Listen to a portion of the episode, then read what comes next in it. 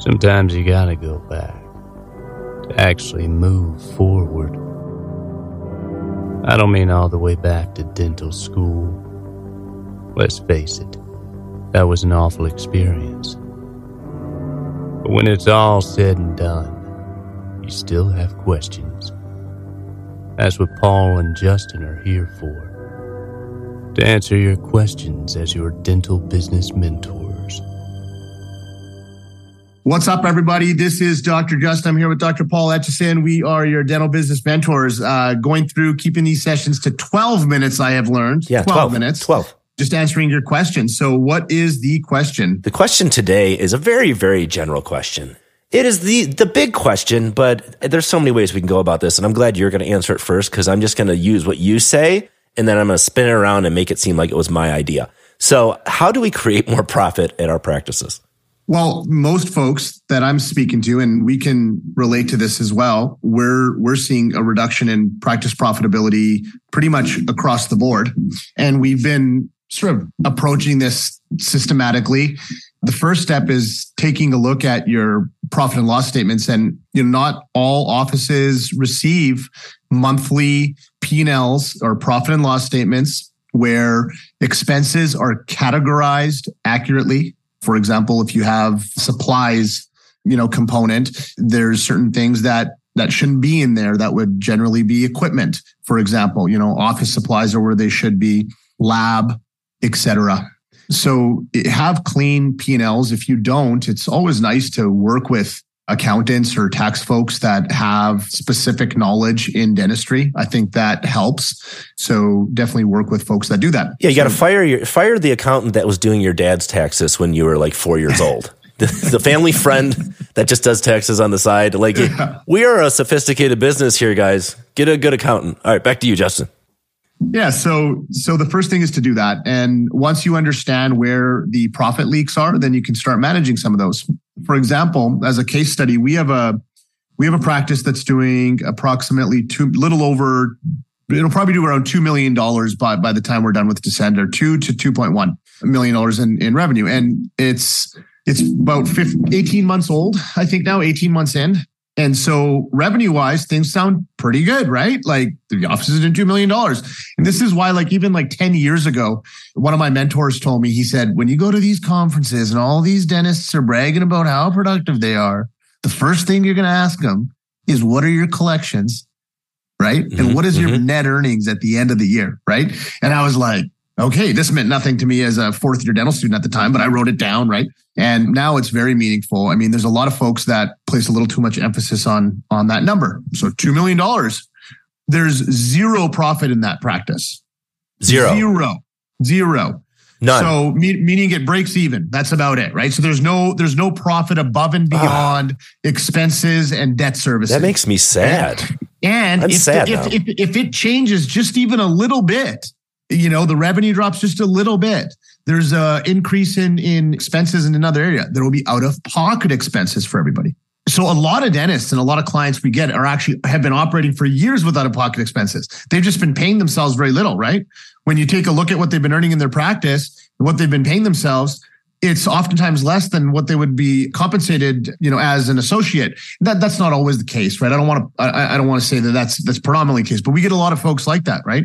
I'm not used to operating like that. I've not had a practice that 18 months in was not starting to uh, yield profit where I could make distributions. At two, two million, at two million, that's crazy. At two million, exactly my, my exactly my point. And so obviously this sets off alarm bells, and we have to start digging. So I'm going to walk you through this. Okay, the first thing we look at is our expenses that we can control. There's certain things we can't. Can't change my rent unless my lease is coming up in a year or if the landlord's, you know, maybe maybe if the landlord's you, that's a different story. But in that case, we're not going to go down the that road because it's not worth doing that if you're keeping your real estate, et cetera. And so we won't go down that that road. But supplies we can try to influence and the cost of supplies, especially if you're a, a small practice, is you're not going to be able to do much to reduce the actual like you don't have buying power. There's no economies of scale here.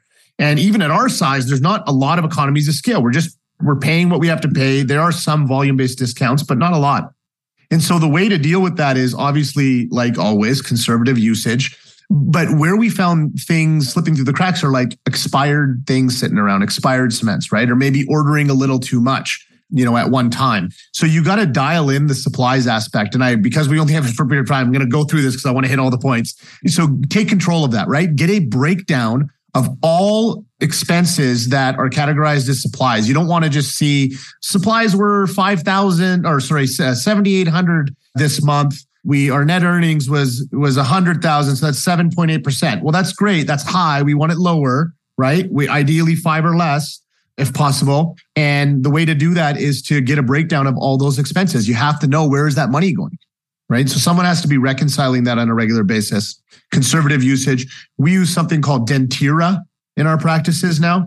Our practices that have used Dentira find that it does help them. So because it integrates with your practice management system, one of the things it does is it won't let you order something unless you've done enough work in that same time period so it prevents things from, you know, expiring and from, for those losses from occurring. The lab is the second piece, you know, where we, we were seeing uh, docs controlling lab expenses a little better. You, you have to get together with the doctors in your practice and you, or whatever within your group and figure out a way to lower those expenses. It's possible. The other portion is staff wages. This is where I think a lot of people are struggling. The staff wages at that practice are were approximately 40%.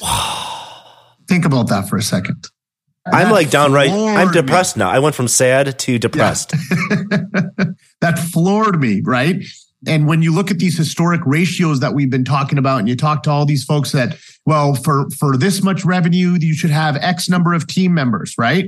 And we hit those ratios, but those ratios are not working now based on a, a number of, of factors. Okay. So we have to go back and we have to say, well, how can we manage this? How do we, how do we ensure we're not overstaffed? Are there things that can be outsourced? Where are redundancies? So we have to work with, with this, right? Where there's, we can only increase the revenue so quickly, right? We're not going to be doing 2.8 million next month, right? To offset that.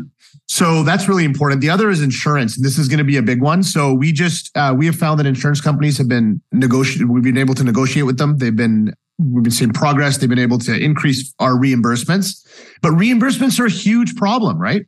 Like one of our practices, it will submit to insurance, but we we collect because it's a practice that that patients are willing to pay out of pocket. Okay, they that we don't have that difference between our UCR fees and our the fees that we get to collect or our true reimbursement, and so we're not writing off you know thirty percent, thirty two percent in some cases, right? You can't make money doing that. And so you, we had to negotiate some of those fees to close the gap a bit. The second piece of that, which is the biggest component, is we need to drop a bunch of insurance plans. You know, this practice has hundreds of different insurance companies, but it's because we wanted to flood it with patients to begin with. And we need to be competitive in that market. And now that we're here, we have to start focusing on reducing the uh, plans that that we take. And so we have somebody in Rev, Rev Cycle who's now all through Q1 is going to make sure that that that's dealt with. And get this, even though we know how to do it, we're hiring a coach who's done it a thousand times. Why? Because they've done it a thousand times.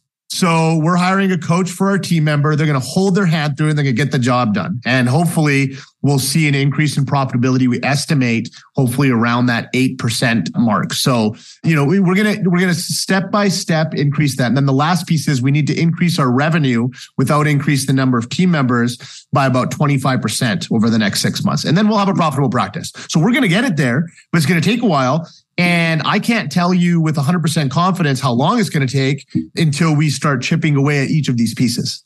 Yeah, that's amazing, man. I mean, it's it's like you if you even find somebody that's like, "Hey, what's your practice collecting?" Like if anyone's like getting above that million dollar mark, like 1.5, you're like, "High fives, like great, man. You're you're top 10%, easy." Here you got a $2 million practice with no profit. Exactly. Ouch, dude, man. Exactly. I, a lot of people like to post on their overhead on, you know, dental forums and stuff like that. And I find that often what they're posting is their net take home. It's not really, it's not really they're posting an EBITDA percentage per se, but like for my practice, I mean, five and a half mil, I'm not going to say what our, what our profit is on that, but I guarantee it's not as much as everybody thinks it is. And as we've grown as a bigger practice, like we have to have be very front end heavy because we have to field a lot of phone calls. We have a lot of admin work and, you know, the whole like two front end to two assistants to two hygienists to one dentist. That doesn't work as you get a bigger practice because you need more front end. And our payroll historically always ran about 24%. We're running about 28% right now. And that's something that we're also trying to deal with and trying to find other ways to save gloves, uh, looking at supplies again. We just started some system, and I don't know if it's Dentira because my, my assistant handles it, but they just started something similar. And I'm wondering if it's that same thing. Yeah, it's. I, I think the big point here in the two things that I think that I heard you say, Justin, was that one thing I hear you saying is that when, when you you're looking at issues and you're finding solutions, but before you look at issues, you need an accurate dashboard to drive the car. You need accurate P and Ls. And same thing that I see a lot of times with my coaching clients with the AR reports. You know, they got this and that. Oh, I don't know. I think there's some ortho in there. I think there's some payment plans and and some are some delinquent accounts. So I don't know if this is real. Like this, I think the AR is really lower than this number. It's like, no, get an accurate damn report. That means something. So if you don't have an accountant that can give you accurate stuff, or if you're like re- reconciling all these things and categorizing them yourself, but you're doing them, you know, at the end of the year, doing for everything, like this is something that we need to run to operate as a business owner. You just gave a really good example of, of that case study of a practice of yours that looks great on paper. You know, sell that thing collections, two million, you know, five ops. Holy cow. People be like drooling over it. This is a great practice. And then you dive into the details and you're like, whoa, whoa, you know, pump the brakes. Like this is not as good as I thought it was. But you know, you've got an accurate P&L and now you can actually come up with some solutions on that. So how do we create more profit? I mean, it's, it's everything at once and it's, it's simple, but it's hard. And for me, it's always more revenue, but you've got to have a, your, your pulse on the, on the practice profitability. And that starts with having the reports. So anything you want to add really quick? I, I, think that's a good start. I mean, it's just go get some clean P&Ls and get rolling on chipping away at those expenses. Uh, we're going to do it. And I'd be happy six months from now to share the results with everybody. Yeah, I think that'd be a great episode. We'll just go through it and we'll get really granular. That'd be great. All right, cool. Well, check out www.dentalbusinessmentor.com. 179 a month. It's going to change your life. Every element, you will sleep better. You will eat better. You're probably going to drop like 30 pounds just by signing up for Dental Business Mentor. We don't guarantee any of those results and results may vary, but I'm pretty sure it's going to, your life's going to be better if you do it. So just sign up as soon as you can. No contracts end at any time. And I know you will learn a ton at dentalbusinessmentor.com. Take care, everybody.